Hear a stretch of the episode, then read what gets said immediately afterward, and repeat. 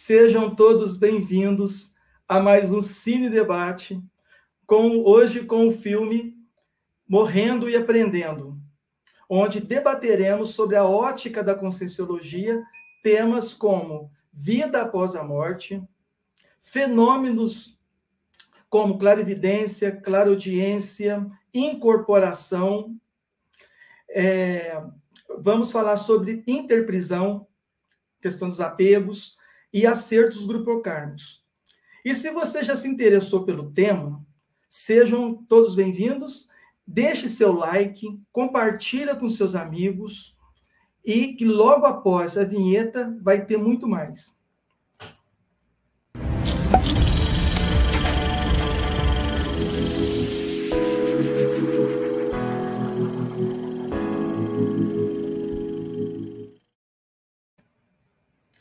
Meu nome é Luiz Fernando Santana e vou falar para vocês agora sobre a, a sinopse, uma breve, um breve resumo dessa história muito interessante, dessa comédia romântica muito interessante.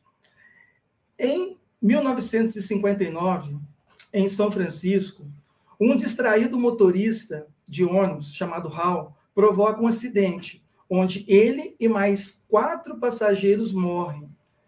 Harrison, Penny, Julia e Milo. Apesar do causador do acidente ir diretamente para o céu, os demais quatro passageiros se ligam a uma criança que recém-nascida que estava no carro ali próximo, chamado Thomas. E esse Thomas, esse menino, era o único que conseguia vê-los interagir com eles. E com o passar do tempo, é, os quatro, percebendo que estava atrapalhando de alguma forma o desenvolvimento daquela criança, resolvem desaparecer da vida dele. E desapareceu. Futuramente, alguns anos depois, volta o motorista do extrafísico para buscar as almas perdidas, né, para voltar para ir para o extrafísico. Só que foi ali que eles descobriram que o motivo que eles ficaram ligados à criança era para ser para resolver alguns problemas oriundos da sua vida intrafísica. Fazendo isso, eles resolveram aparecer novamente para o Thomas, já adulto, e depois de um grande susto e de muita conversa, Thomas resolveu ajudá-los. Porém, essa ajuda não foi nada fácil, porque as almas tinham que incorporar ou pegar o corpo do Thomas para fazer essa, essa reconciliação que ficou para trás. Mas para ajudar a gente nessa conversa, eu vou chamar o professor é, Eduardo Laranjeiras. Muito seja bem-vindo, professor. Olá, Luiz, boa noite, obrigado pela apresentação. Sou o professor Eduardo, sou voluntário, professor do IPC, e é um prazer estar com vocês. Muito obrigado, professor. Vou chamar também a professora Salete Bruno. Oi, Luiz, obrigada. Bom, eu sou a Salete. Sejam todos muito bem-vindos. Muito obrigada por estarem aqui. Vamos em frente. E a professora Marlene Roque. Seja bem-vinda, professora. Olá a todos, boa noite, sejam muito bem-vindos ao IPC, nossa instituição, né, uma instituição de educação e pesquisa com enfoque no autoconhecimento multidimensional. É, espero aí contribuir com a minha opinião é, e aprender com os colegas também. Com certeza, professora. É, professora Salete, para as pessoas que estão de primeira vez e que não conhecem a dinâmica ainda do Cine Debate, você poderia explicar como que é essa dinâmica? Claro, Luiz. Bom, vamos lá. O Cine Debate é um evento do IPC onde nós pegamos um filme, uma série, né, um, que tem um contexto aí que nós, uma história que nós podemos é, usar para debater alguns temas com base na ciência conscienciologia tá? Dessa vez, nós vamos falar do filme Morrendo e Aprendendo, então eu preciso deixar claro aqui que vão ter spoiler, então para quem não, não assistiu o filme ainda, para quem não gosta de, de ter spoilers antes de assistir o filme, eu sugiro que pare por aqui, vai lá, assiste o filme e depois volte para assistir esse, esse cine debate que vai ficar gravado no YouTube, tá certo? Bom, é, o nosso objetivo aqui não é fazer uma crítica cinematográfica é, a respeito do filme, nós não somos especialistas nisso. No, o nosso objetivo é conversar a respeito é, das, da, do, do conteúdo do filme, onde nós podemos falar sobre os nossos estudos é, em conscienciologia. Então, o filme ele é muito rico de fenômenos, como o Luiz já falou, né? Vários fenômenos aí que nós vamos abordar aqui, tá certo? Então, esse é o nosso objetivo. E, muito importante deixar claro também que nós não estamos aqui para convencer de ninguém de nada, tá? é, no IPC, na Conscienciologia, o objetivo não é convencer ninguém de nada, é propor aí um debate, é passar as nossas ideias, os nossos conhecimentos, porém, nós temos um princípio que se chama princípio da descrença. O que, que quer dizer isso? É para vocês não acreditarem em nada, nem mesmo no que eu falar aqui, no que a professora Marlene falar, no que o professor Eduardo falar, no que o Luiz Fernando falar, não acreditem em nada peguem o que vocês ouvirem, coloquem como hipótese, mas tenham as suas experiências pessoais. Né? Então, assim, acreditar sem passar por um, por um crivo do nosso discernimento, né? por um crivo de conhecimento, isso é uma coisa que nós não, é, não sugerimos. Sugerimos que tenha a experiência própria, tá certo? Então, vamos lá, coloquem as suas perguntas, nós vamos tentar responder o máximo de perguntas que pudermos e vamos começar o nosso debate. Perfeito, Salete, muito obrigado. Professora é, Marlene Roque, você, você poderia começar contextualizando sobre o filme, sobre essa questão do parapsiquismo na infância, como que funciona isso? Você tem alguma contribuição dentro da Conscienciologia? Tem algum artigo, algum livro que fala sobre isso? Então, de novo, boa noite, Luiz. É, antes de iniciar o, debate, a contextualização, eu gostaria, eu sempre faço isso nos meus trabalhos, eu acho importante. É, todos nós, debatedores que estamos nessa sala, não recebemos nenhuma contraprestação em pecúnia, nossa prestação de serviço se embasa no voluntariado na interassistência. E também, antes de iniciar os comentários, é, eu quero dizer que esse debate se assenta no binômio admiração-discordância, que sintetizando é o ato de trabalhar mantendo pontos, pontos de vista distintos, mas coexistindo pacificamente, admirando e não concordando sempre com a outra pessoa. Então, possivelmente, os meus colegas vão dizer algo que eu posso discordar e vice-versa. E está tudo certo, pois se somos pessoas com níveis de experiência e aprendizado diferenciado, obviamente podemos e devemos divergir em ideias mesmo falando sobre a mesma temática. E este binômio, admiração-discordância, ele norteia os trabalhos da Conscienciologia, ele embasa a convivialidade cosmoética. Luiz, você vai, me permitir, antes de falar do parapsiquismo na infância, eu vou voltar um pouquinho na fita, tá? Porque antes nem de, de, do Thomas nascer, houve um evento ali que eu achei assim extremamente importante. Para mim, é, é, foi o mais impactante no filme, talvez que foi a, aquela questão do, do motorista. Né? Eu fiquei bastante impressionada com como ele conseguiu sair daquela condição, porque houve um acidente. Vou, vou contar a história, né? Como diz a nossa colega Salete aí, quem não viu, infelizmente, se estiver ouvindo, vai, vai ouvir praticamente todo o resumão aí do filme, né? Os spoilers vão acontecer o tempo todo. Então, é, essa comédia de Hollywood, né, com um elenco de primeira, trouxe muito riso e diversão, mas trouxe temas muito sérios, né, que quando expostos dessa forma assim lúdica, muitas vezes passa batido para as pessoas que não compreendem bem as questões do parapsiquismo. Então, nós aqui, nós três, né, lógico, Luiz também, e vocês, colegas internautas, nós vamos fazer a reflexão sobre o evento filme, enquanto Hollywood, enquanto é, comédia, e também vamos falar, falar das verpons avançadíssimas que a Conscienciologia propõe. Né? Então, o filme leva a ponderação e a análise fazendo esse cotejo. E Então, a história, o Luiz já falou, né? trata-se de um grupo de consciências que se encontram casualmente dentro de um ônibus e foram vitimadas por um acidente.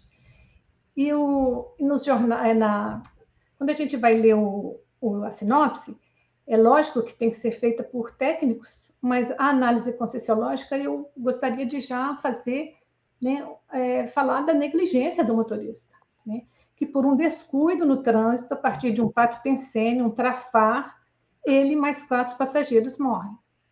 Então, assim, é, em primeiro lugar, eu chamo a atenção para essa questão do motorista, que ele, embora tenha ficado totalmente desconectado da sua tarefa enquanto portador de vidas humanas, ele estava praticando voyeurismo no trânsito, seguindo um casal que namorava num veículo que trafegava na mesma via, invadiu a privacidade do, e a intimidade do casal que estava no carro. Que isso, cara? Que Oi, que é isso? Nada não. Oi, querido. Deu problema Continua, aí? professora, continua, continua, do voyeurismo. Voyeurismo, né? Deixou aí no, em alguma coisa. Então, com esse voyeurismo, né, que foi um, um deslize que todo mundo pode passar por isso, é, não é uma crítica contundente, mas é bom a gente falar, ressaltar que por um pequeno deslize ele antecipou a sua a sua dessoma, a sua morte física e também a de um grupo, né, que ficou preso. Esse grupo que dessomou ficou preso energeticamente a uma criança que ressomava, que nascia naquele mesmo momento.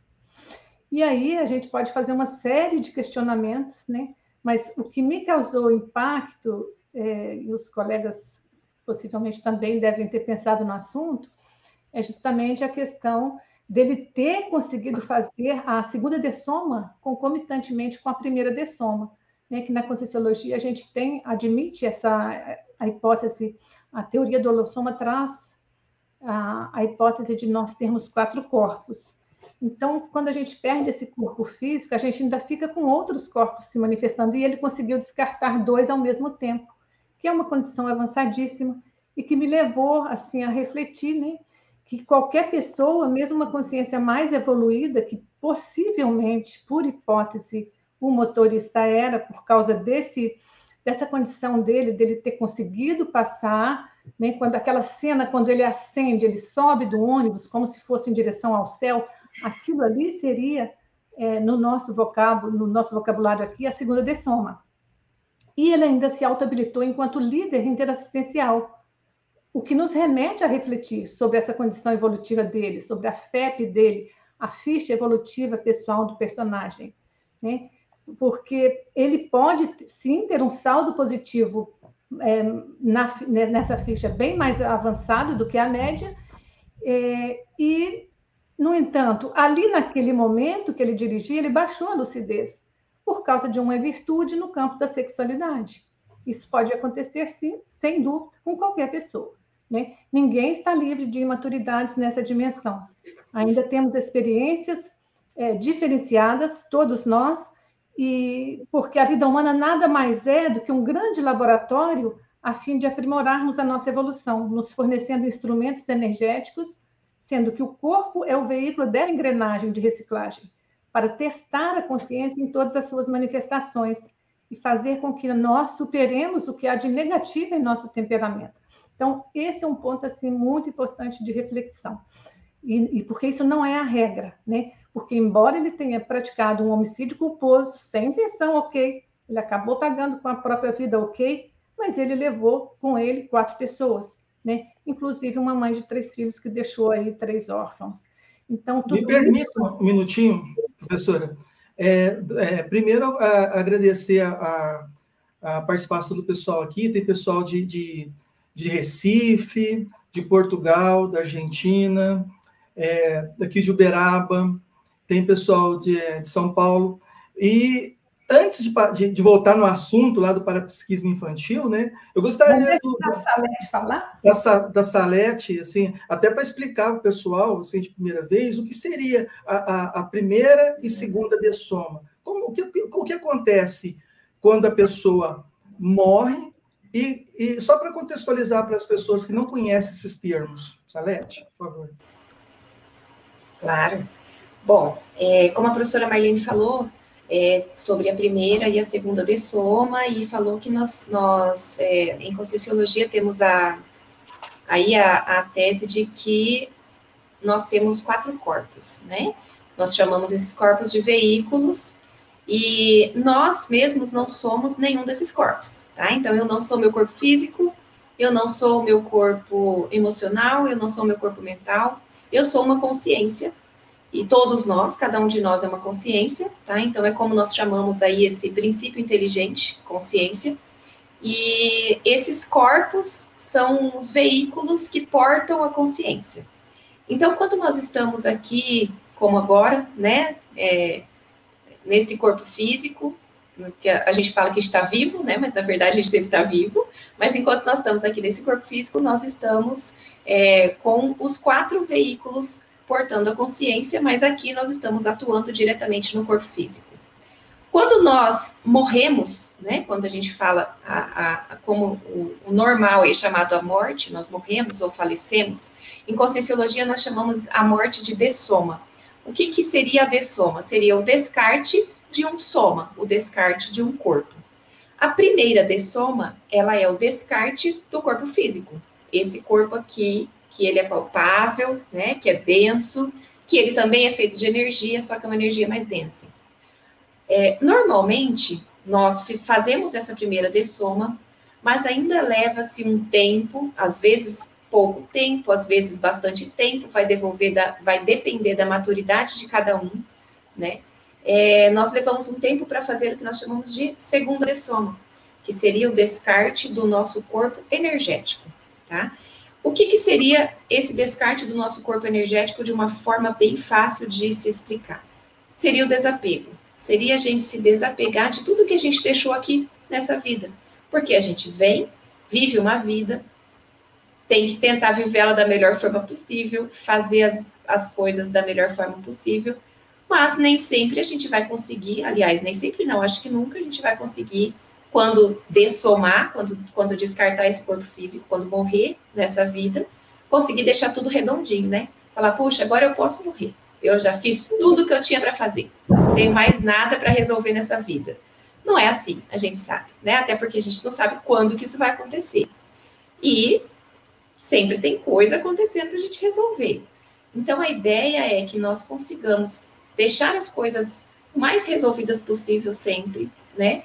Porém, é, com desapego, sabendo que a gente pode é, dessomar, né? Que seria morrer daqui a cinco minutos, daqui a cinco dias, daqui a cinco anos, daqui a 50 anos, né? Vai saber. Então, o desapego é importante. Quando a gente faz essa primeira dessoma, não ficar apegado ao que a gente deixou nessa vida. Por quê?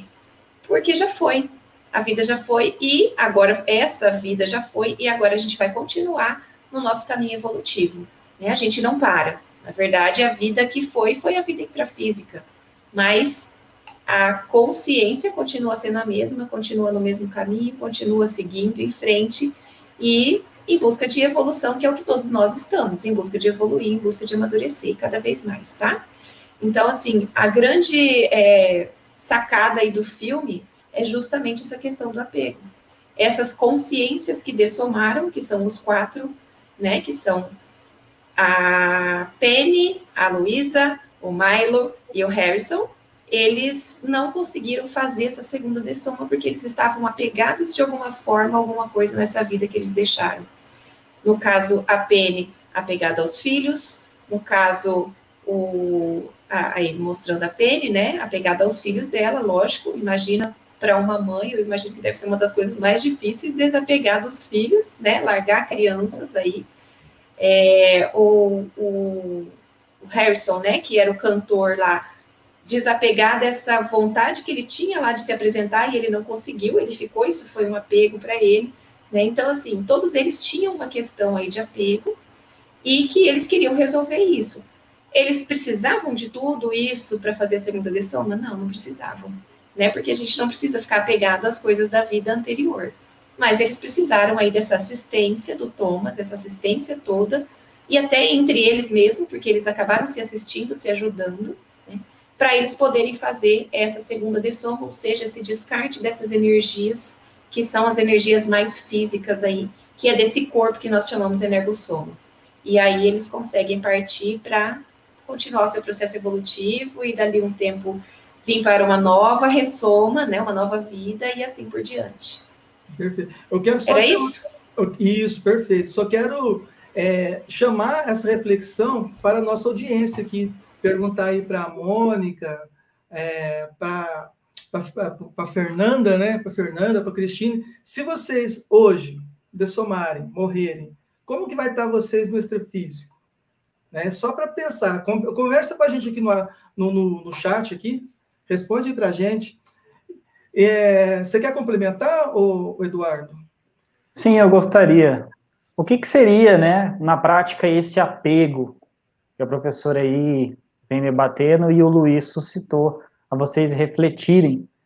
Então, por exemplo, o filme mostra bastante, de forma forte, que o apego são as crenças, né, aquelas necessidades que o personagem tinha para completar alguma coisa. Então, por exemplo, o Mylon, que ele é o, o ladrão, né, ele invadiu a casa e ali ele queria é, é, ressarcir a vítima, né, ele tinha um selo para ele devolver, e antes que ele completasse essa, essa devolução daquele selo, daquela coleção de selos para o verdadeiro dono, ele acabou morrendo. Por, por outro lado, a gente tinha a Júlia, que era uma garçonete, e essa garçonete, ela recebeu uma proposta bastante interessante do namorado, inclusive ele havia é, feito um empréstimo, investido, e aí há muito dá a entender no filme que há muito tempo que eles haviam travado essa relação e ele estava num sentido de mais proximidade, e ela, no entanto, fica mais pusilânime, fala, não é bem isso, eu vou pensar melhor. Tanto é que mais tarde ela começa a chorar, se arrepende, é a primeira que entra no ônibus pilotado pelo nosso motorista Hal e acaba também morrendo, né? Então a Júlia a Penny, que a Salete comentou dos filhos, aquela necessidade de ver os filhos juntos, de ver como que eles vão ficar, é, o Mylon e o Harrison, que ele tinha aquela necessidade extrema, até aquela crença de superar aquele medo do palco. Então, um, uma vertente do apego, a, a gente está muito acostumado a pensar que o apego pode ser só, as questões materiais, mas a gente pode qualificar isso e trazer a questão de que o apego pode ser crenças, pode ser ideias, porque, ora, embora às vezes a intenção seja positiva, você vê o, o, o, o Milo, ele queria devolver algo para o verdadeiro dono, uma intenção positiva. Só que ele morreu, né? Então acabou. Já era. Agora é outra ideia, outra dimensão. Mas, no entanto, ele acreditava, ele sentia a necessidade extrema de fazer aquela devolução. Então, o filme vai se enrolando nesse contexto, né, dessas questões. Então, o apego, ele consiste é, nessa particularidade. O que, que a gente está fazendo agora para desapegar das nossas crenças? Já pararam para pensar o que, que você acredita de uma necessidade, de que deve cumprir, de que deve fazer, e não está conseguindo fazer? Então, de duas uma, ou uma necessidade ela está inútil, ultrapassada, é antiga, ou, por outro lado, você precisa se organizar melhor para cumprir, se você entende que aquilo faz parte realmente da sua programação existencial, né? Tudo isso chama a atenção da gente e nos convida a pensar no nosso discernimento, né, na nossa, é, nas nossas atitudes enquanto consciência mesmo, consciência propriamente dito, que supera aí muito esses quatro veículos que a gente se manifesta. Perfeito. É, tem, tem aqui uma pergunta, né? Até pergunta do Givanildo. Ele pergunta aqui se. Deixa eu passar aqui, ó. Ele pergunta aqui: é, será que existe um enredo de morte coletiva pré-estabelecido? que, que você acha aí, Eduardo? Eu acho que o filme não dá elementos para você dizer que está pré-estabelecido, mas o, o, contrário, né, por conta da, da, da, da, falta de completar, ou seja, da manifestação pensênica das pessoas que estavam afinizadas ali pensenicamente, que propiciou essa interprisão, né, essa, essa situação parecida. Então, eles estavam ali numa, num contexto muito semelhante né? Inclusive, o motorista ele estava num, num, numa questão de desvio. Então, eu não imagino que seja pré-estabelecido, não. Mais ou menos pela manifestação própria de cada um, que faltava ali a completar. E lembra do título, é Morrendo e Aprendendo. Ou seja, morrer e acabou? Não, né? O filme traz a ideia de que mesmo morto, morto no sentido de perder o corpo físico, tudo continua, inclusive para aprender, né? E aí essa que é a questão do filme. É. A, a, aí a, a, a, nossa querida Mônica aqui, ela fala, né? Fala que ela tem algumas questões que ela está trabalhando sobre é, esses pontos aqui, o que ela está falando aqui, ó. ó é, estou fazendo um trabalho interior para descobrir, né? Porque ela fala mais à frente assim que atrás ali que ela tem muitas questões que estão desenvolvendo que ainda, ainda não identificou. E também a Fernanda, também a Fernanda, ela também fez um comentário que agora mesmo eu acho, né? Mas oh, oh, oh, Salete, fala para a gente sobre o, o parapsiquismo na, na infância, se isso é natural, como que acontece. É bem natural, né? É bastante natural aí a gente ver é, crianças tendo amigos invisíveis, amigos imaginários, né? Então, isso é um, um assunto já bastante conhecido. É, infelizmente, algumas pessoas tratam como, como doença mental, né? Algumas pessoas tratam como loucura e tal. E muitos não acreditam, mas isso existe. Isso existe, né?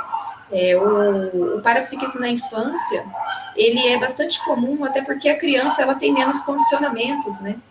Quando nós é, nascemos, ressomamos, né, num novo corpo físico aí, é, nós ainda temos, não temos tantos condicionamentos dessa vida intrafísica. A vida intrafísica, ela vai nos tornando cada vez mais condicionados a ficar aqui, né, nesse mundo material, a não dar aí valor às, às energias, às, a, ao parapsiquismo, né, que é bastante conhecido aí como sexto sentido, e as crianças, elas não têm esse condicionamento, elas estão muito mais próximas ali, elas dão muito mais valor, dão muito mais é, importância esse tipo de coisa. Então, fica mais fácil mesmo de ter esse parapsiquismo aí mais desenvolvido. Só que também a criança, ela não tem discernimento, né? Então, embora seja aí uma consciência já multimilenar, né, que, que nem uma criança ela é totalmente criança, porque a consciência já teve várias vidas, né, mas no corpo de criança aí, no cérebro físico ainda ainda pouco desenvolvido, né, na infância, ainda não aprendeu muita coisa dessa vida intrafísica, porque tem esse restringimento, né, a gente a gente já viveu várias vidas, mas quando a gente volta para o corpo físico, a gente esquece todas essas outras vidas, porque senão também não teria condições, né? Seria uma bagunça aí, como que a gente ia conseguir resolver, né? O que temos para resolver se a gente né, se, se, lembrássemos de tudo. É, mas a criança ela tem menos condicionamentos e tem menos maturidade. Então era o que acontecia ali com o Thomas quando ele era bebê, né? Quando ele era pequenininho, ele conversava só com aquelas consciências, só com aquelas quatro consciências que estavam ali. Por quê?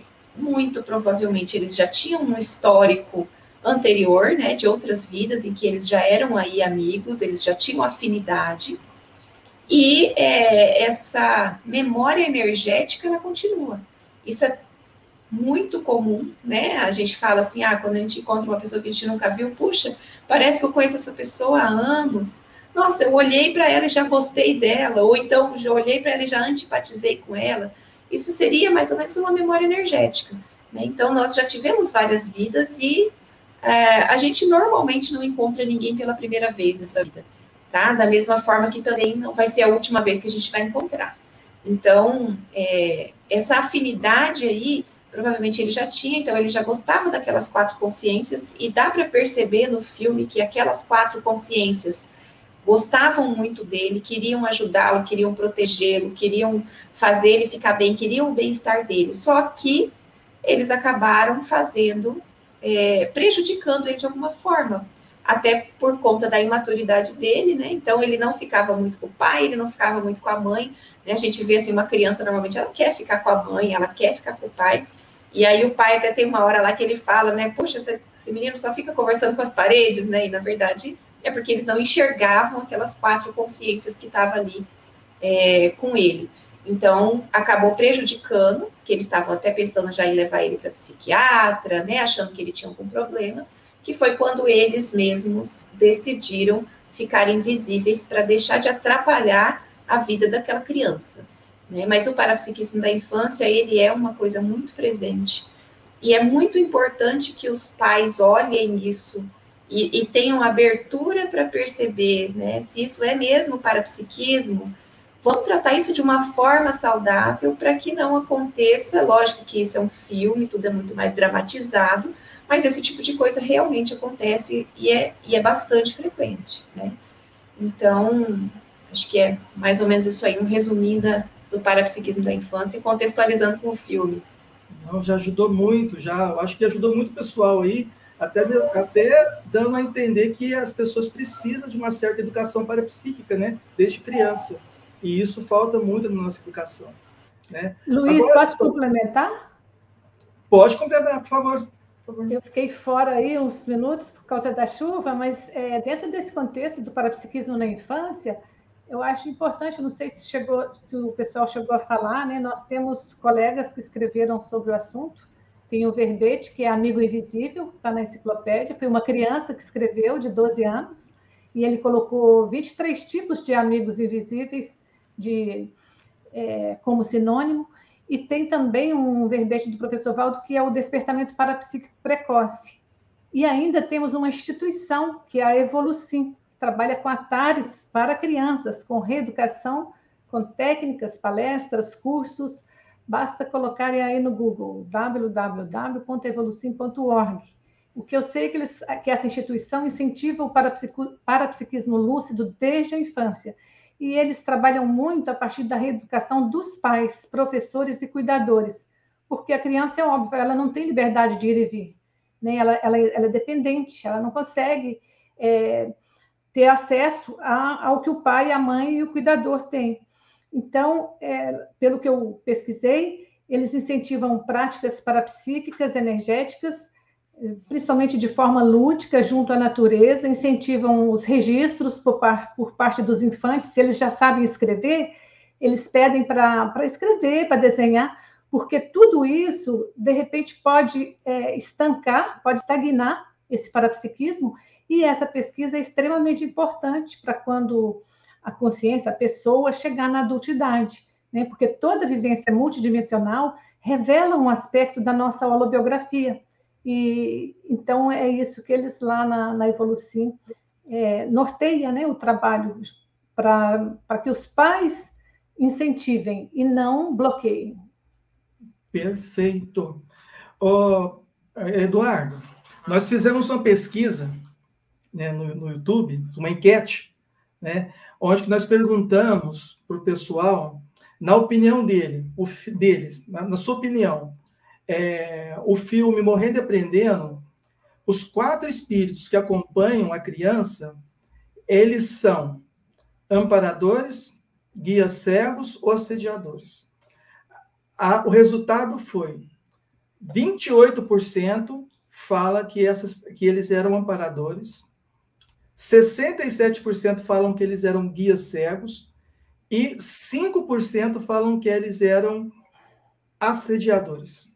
Na sua opinião, você podia falar um pouquinho mais sobre essas questões é, intraconscienciais, nossas, né? Não, é só, só, não só das consciex, mas nossas também, né?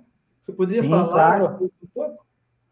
É interessante que a gente perceber no início ali, dá para a gente caracterizá-los como parapsicóticos, né? O que é o parapsicótico? É a pessoa que não tem aquela consciência total que dessomou, mas não só isso, não tem a consciência total de o que ela pode fazer com seu próprio psicossoma.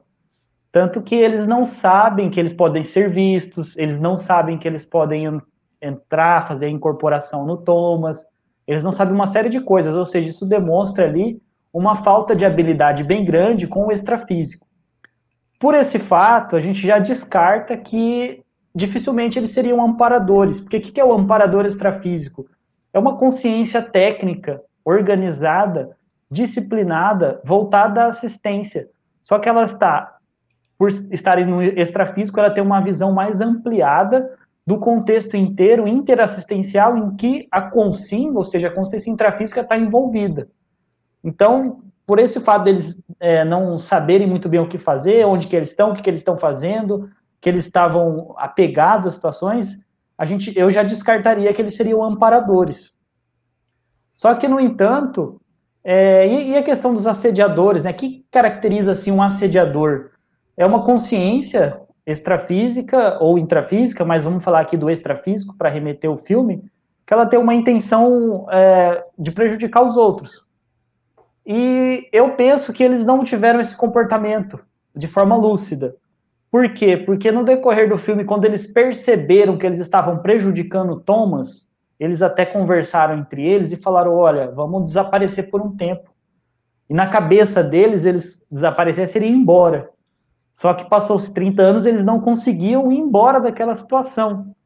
Mas eles, no íntimo ali, na intenção deles, ficou claro que eles não tinham esse, esse contexto, essa intenção de prejudicar o Thomas, de prejudicar as outras pessoas. Muito pelo contrário, a intenção deles era até resolver os problemas com que eles causaram ali na vida intrafísica. Então, por exclusão, eu penso que eles são predominantemente guias cegos, né? O que é o guia cego? É aquela pessoa que tem uma intenção de quer ajudar, a intenção é sadia, só, que, no entanto, ele não, não se confunde com o amparador, porque normalmente ele não tem disciplina, ele é desorganizado, ele não tem uma visão completa da situação, ele não sabe lidar muito bem com o extrafísico, com seu psicossoma. Você vê, tem várias cenas que eles se, se impressionam, ah, eu posso fazer isso. E aí tem uma cena ali no hospital que tem uma outra mulher, uma atriz coadjuvante, que vê as consciências, e eles mesmos se surpreendem que eles nem sabiam que eles poderiam ser vistos por outros, né? Então isso faz com que eu acho, eu penso que é predominantemente guias cegos aí. Certo. E a sua visão, Salete?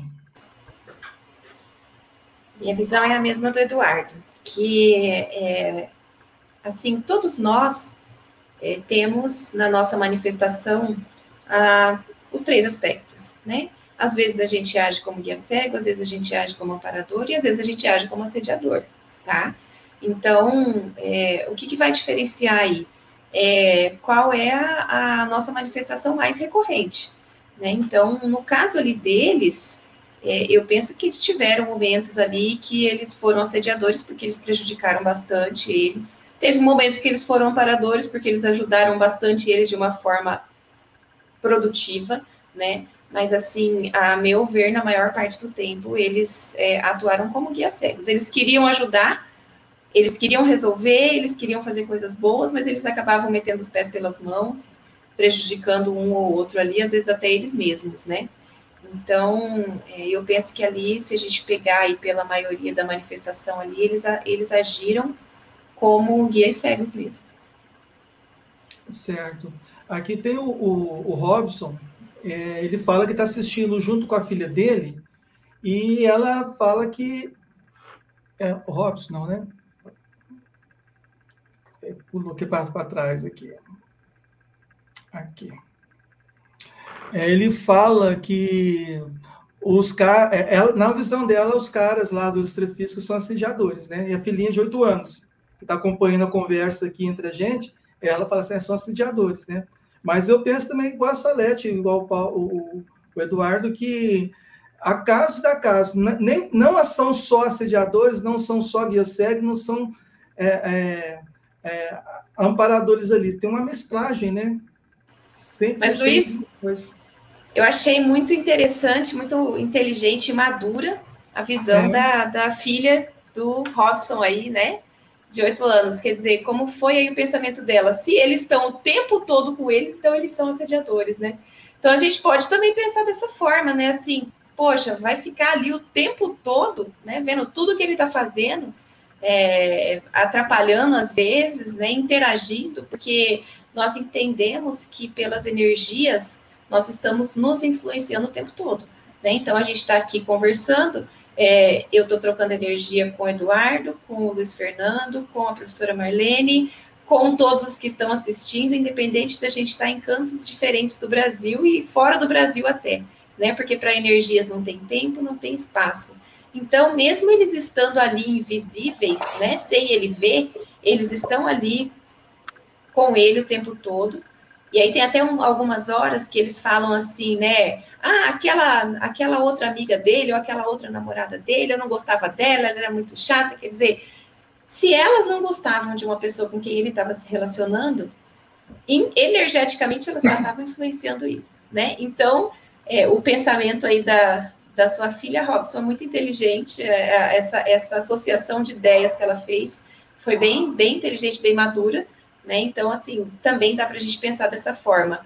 Mas, aí levando sempre para o fato de que a intencionalidade deles não era negativa, não, eles não tinham intencionalidade de fazer mal, mas eles acabavam fazendo. Então, assim, o guia cego, de certa forma, ele acaba assediando, né? Ele acaba prejudicando, e prejudicar é uma forma de assédio, então dá para a gente é, fazer esse, esse cotejo aí.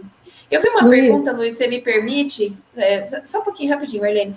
Eu vi uma pergunta é, mais embaixo aí, de uma pessoa que perguntou se as crianças podem sofrer assédio, estar expostas ao assédio, né? Eu achei interessante essa pergunta e, e isso, Cristina. E eu, eu gostaria de, de contribuir aí com a Cristina. É, Cristina, como a gente falou, né, nós estamos falando aqui desde o começo, todos nós somos consciências, e cada consciência, independente de eu estar aqui nessa vida intrafísica, é, eu ter 40 anos e eu ter uma, ter uma criança que tem 4 anos, ou a, a filha do Robson aí que tem 8 anos, todos nós já tivemos várias outras vidas lá para trás, então todos nós somos multimilenários. Nós temos experiências, nós temos maturidades, então às vezes uma criança de 4 anos pode ser muito mais madura que eu, que tenho 40 anos, se a gente falar aí consciencialmente, tá? Então, é, esse, essa coisa da maturidade ela é muito relativa. Se a, gente, se, é, se a gente olhar só pela vida intrafísica, não dá para a gente ter uma base muito certa. Então, assim, uma criança, se ela está é, suscetível ao assédio, ela está. Qualquer consciência está suscetível ao assédio. E não só assédio extrafísico, não só assédio de pessoas que não têm corpo físico, mas assédio intrafísico também. Né? Quantas vezes a gente vê aí é, relações, aí, relacionamentos em que um, uma pessoa está sempre assediando a outra, ou ambas estão se assediando, né? Então, todos nós estamos aí expostos ao assédio. Então, aí entra mais uma vez a importância daquilo que a Marlene falou, principalmente, dos pais terem é, um, um é, procurarem aí um conhecimento para poder ajudar a criança a trabalhar com isso, porque realmente, se a criança tem o parapsiquismo normalmente mais aflorado, mais aberto, é, ela também vai estar suscetível, e independente de ter ou não parapsiquismo, vai estar suscetível ao assédio também, tá? Mas não que isso seja um risco perigoso, alguma coisa assim, mas é, é, a importância é enxergar aí todas essas consciências como assistidos, o que eu posso fazer para ajudar, né? Mesmo que seja aí o que a gente chama de assediador, porque um assediador nada mais é do que uma consciência imatura que precisa de assistência. Tá? Então é importante a gente sempre pensar aí. E eu cortei a Marlene que ela ia falar. Pode continuar, é, Marlene. Então, pessoal, eu acho. Estão me ouvindo? Sim. É que tem, tem hora que está oscilando muito, sabe? O temporal que está dando aqui. Eu concordo com a garotinha aí de oito anos, né? No início eu falei aí do binômio admiração discordância, os colegas. Maria Valentina, nome Como? dela. Nome? Maria Valentina. Ah, gostei do nome. É, no início eu falei aí do binômio admiração discordância, e esse é um ponto. Né? Eu os vi o tempo todo mais como assediadores, porque teve algumas condutas muito sérias. Como eu sou do direito, eu tenho um olhar muito técnico dentro dessa questão da criminalidade e do para-direito. Então, quando a Júlia, né, a, a garçonete, mesmo morta, ou seja, na condição de consciência há mais de 30 anos, ainda se manifestando com paravisual, de mulher, né? porque é, lembrando que a consciência não tem sexo, tá, gente? Sexo é para nós, seres humanos, aprimorarmos o nosso temperamento e os nossos instintos. Então, quando ele sofreu a possessão dela, uma consciência que ainda tinha o paravisual de mulher, e sem autorização, por quê? Porque ele não tinha recursos conscienciais de impedi-la, ele não tinha domínio energético é, e estava no meio de uma reunião importante na empresa. Ele ficou numa situação embaraçosa, pois ele era é, o protótipo do executivo americano, portador de androssoma, ou seja, de um corpo masculino, e sofrendo influências gestuais clássicas do gênero feminino. Então, deix... ela, ela o deixou numa situação jocosa. Aquilo ali, para mim, é... sob o, o aspecto intrafísico, né? Ele poderia perder aquela condição dele ali de sócio, parece que ele era sócio de alguma empresa, E, lógico, gente, foi muito engraçado, eu ri muito, e Hollywood fez muito bem, tem que ser assim mesmo, porque senão ninguém vai ao cinema ver esse tipo de filme. Mas, conscienciologicamente, nós temos de avaliar. E se fosse verdade? Né? Os prejuízos que poderiam causar na vida de, desse profissional, e, a, e afetiva também do jovem executivo, que ele tinha uma noiva.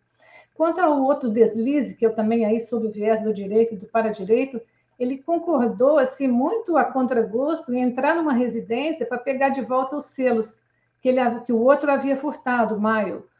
É, apesar de ter devolvido para o verdadeiro dono, não se induz ninguém a praticar crimes em nome da assistência. Penso que isso deve ficar muito claro. No âmbito conscienciológico, a assistência seria norteada com um enfoque mental somático, embasado na lógica, na racionalidade, no sobrepairamento das emoções. Até poderia pegar o selo de volta, mas não daquela forma, né? correndo o risco de ser pego em flagrante e não ter meios de comprovar a trama extrafísica que estava ocorrendo. Como é que ele ia explicar para a polícia, para o juiz, que ele estava sendo assediado? Não tinha jeito. Né? E lembrando que a gente está falando de Estados Unidos, a gente não está falando da, da, da, justiça no Brasil. Então, eu acho que, é, no meu entendimento, eu estou aí com a amiguinha de oito anos, que falou que está mais para assediadores. Certo. E Eduardo, você quer completar alguma coisa? É, não, é interessante a, o comentário da Marlene, tem essa, esse contexto. É, tem um comentário de um colega, né, que uma situação que eu ainda não tinha pensado sobre o momento dos quatro dessomantes, é que pelo fato de ficarem ancorados em um grupo e uma criança, mudou o foco deles e não entraram em Melex pós-dessoma. Então, Luiz, eu queria que você observasse, se assistiu o filme, que o Thomas também, ele tinha que aprender alguma coisa, e não só as consciex. Isso mostra a necessidade de entendermos o contexto da interassistência intrafísica com o extrafísico, né? O que eu quero dizer com isso? Nós, consins, assistimos as consciexes e as consciexes também assistem nós, consins. Então, há uma interassistência, ambos os lados aprendem e todos entram numa relação ganha-ganha, né? Por exemplo, o Thomas, ele é um advogado de falimentar. Lá no começo do filme, ele vai notificar ali um empresário, alguma coisa, e ele fala, ele sabe exatamente as cifras que ele devia e diz ali tantos milhões e o, o endividado pede um prazo, alguma situação e ele não está nem aí. Ele fala, então você vai se enrolar com o juiz e tal. Mais para frente, no meio do filme, ele não dá a chave para Anne, né, que é sua namorada, e ela até cobra no sentido assim, puxa, você me namora e não me dá a, a chave. E aí ele, de forma bem desafetiva, não tem o menor tato, fala, ah, então toma, vou, vou, quantas chaves você quiser eu vou dar. Então assim, ele não tinha essa questão empática, afetiva, que é o que, no meu ponto de vista, as consciências vieram a ensinar para ele. De forma que quando todos aprenderam algo, houve ali a liberação dessa interprisão, que estava todo mundo envolvido, né? E eu também quero chamar atenção para duas personagens, que são a Penny e a Júlia, que elas mostram que nem sempre a assistência extrafísica e intrafísica ocorre do jeito que a gente pensa. Por exemplo, a Penny Washington, ela queria ver o filho, e o filho dela estava o tempo todo na frente deles, né? Estava o tempo todo ali, e ela querendo, por causa dos seus apegos, das suas crenças, das suas ideias, indo atrás ali do bairro de infância, da criança, foi até a, a, atrás da instituição de adoção, do abrigo, para ver onde que ele estava, e na verdade ele estava justamente ali resolvendo o problema do Thomas, né, que a Marlene suscitou a questão criminal do Thomas, e ele estava ali, ele passou por algumas vezes. Outra questão é a Júlia, que também nos mostra que nem sempre a assistência é do jeito que a gente pensa.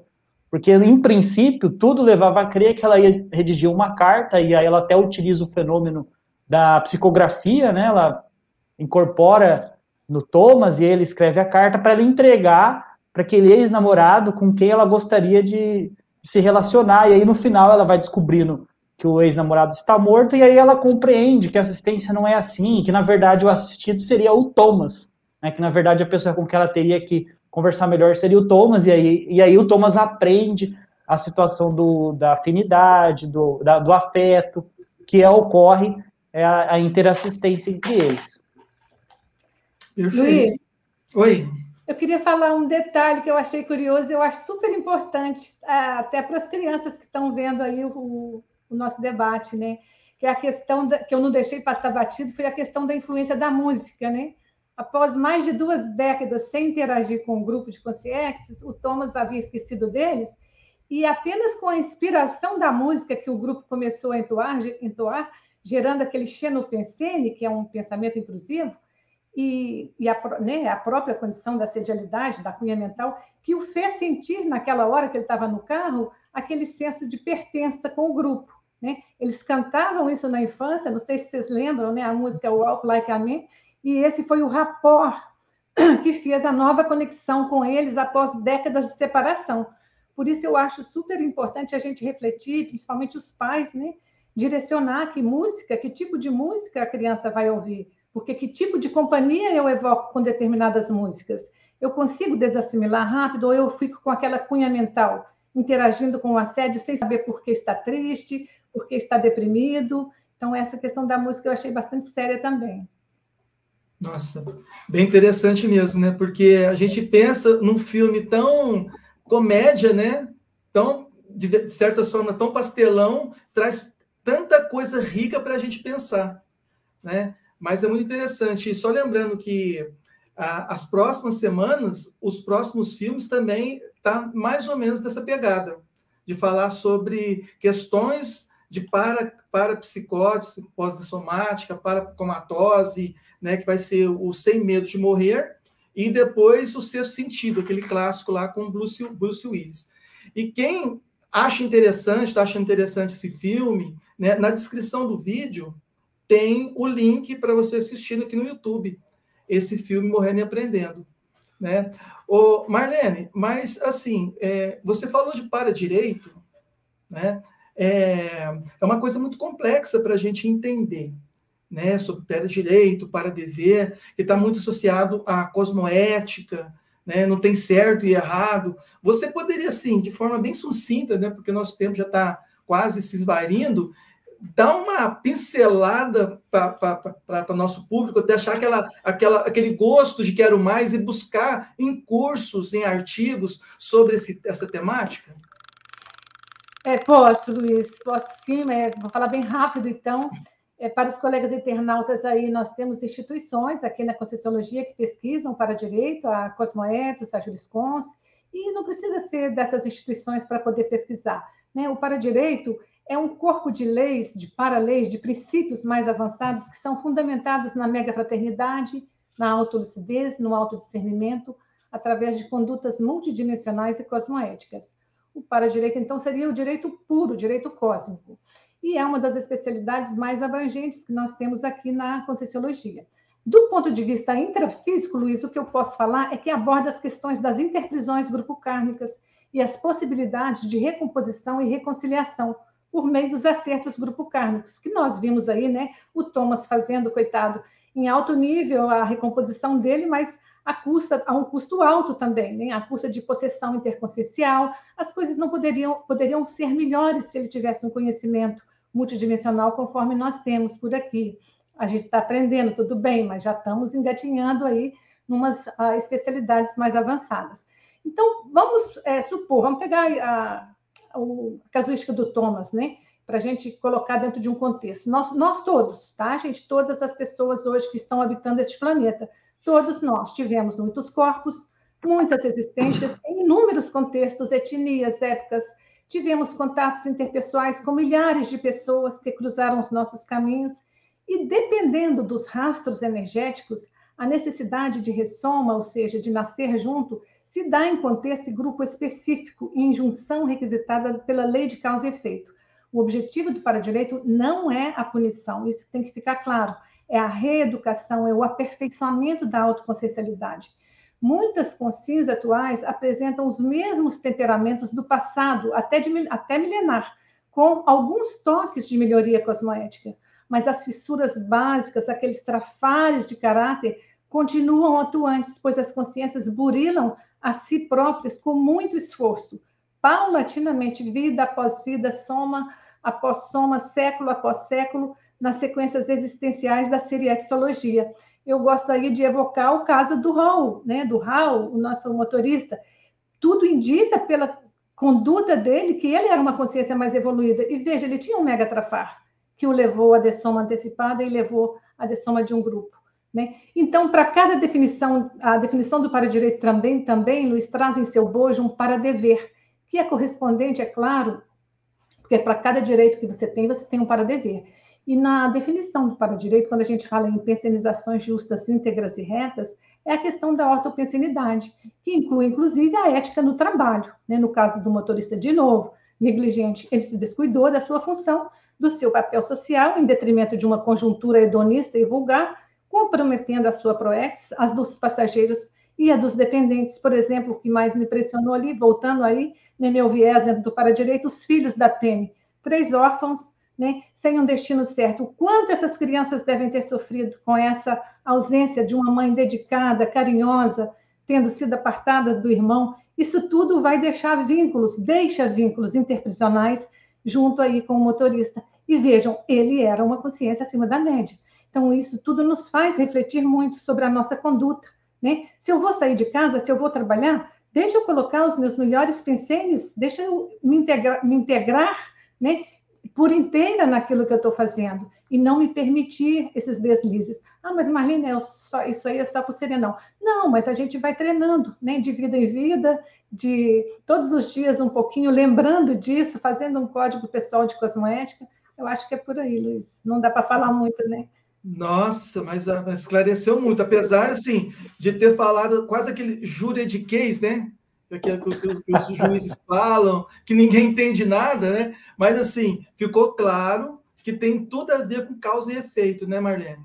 Você acha que foi juridiquês? Não, não para quem não entende, eu, eu entendi tudo, né? Mas assim, mas tem pessoas assim, quando fala de, de, de alguns termos, fica meio, meio, meio difícil de entender, mas ficou claro. Mas está tudo no Google, só ele colocar assim, para direito, cosmoética, vai vir centenas ou milhares de é. informações. É, então, por isso, por isso eu até mesmo chamar as pessoas que gostaram desse tema e a pesqui, vai pesquisar, vai, vai no, no artigo da Conscienciologia, vai fazer um curso que vai ajudar muito, vai ampliar a nossa realidade, porque a gente fica muito preso nesse dia a dia, né? E fazendo ou deixando de fazer, e a gente tem que ter a consciência que fazendo ou não fazendo vai haver consequência. Exato. Né? Então, isso tem a ver com o para-direito né, Sim. Eduardo? falar? E dá para dar esse exemplo para direito com a pergunta da colega Lúcia Marques. Dá para juntar as duas. Então, por exemplo, no curso intermissivo, você vai aprender a lidar com seu soma, você vai aprender a lidar com evoluciologia, com energia, com programação existencial antes de nascer nesta vida. E pensa que para você ter frequentado esse curso intermissivo, você teve um para-direito para lá, méritos de outras vidas que você galgou. E aí, uma vez lá frequentando o curso intermissivo, estendo o egresso de forma positiva, você tem um para-dever de aqui no intrafísico após ressoma, de aplicar aquilo que você aprendeu.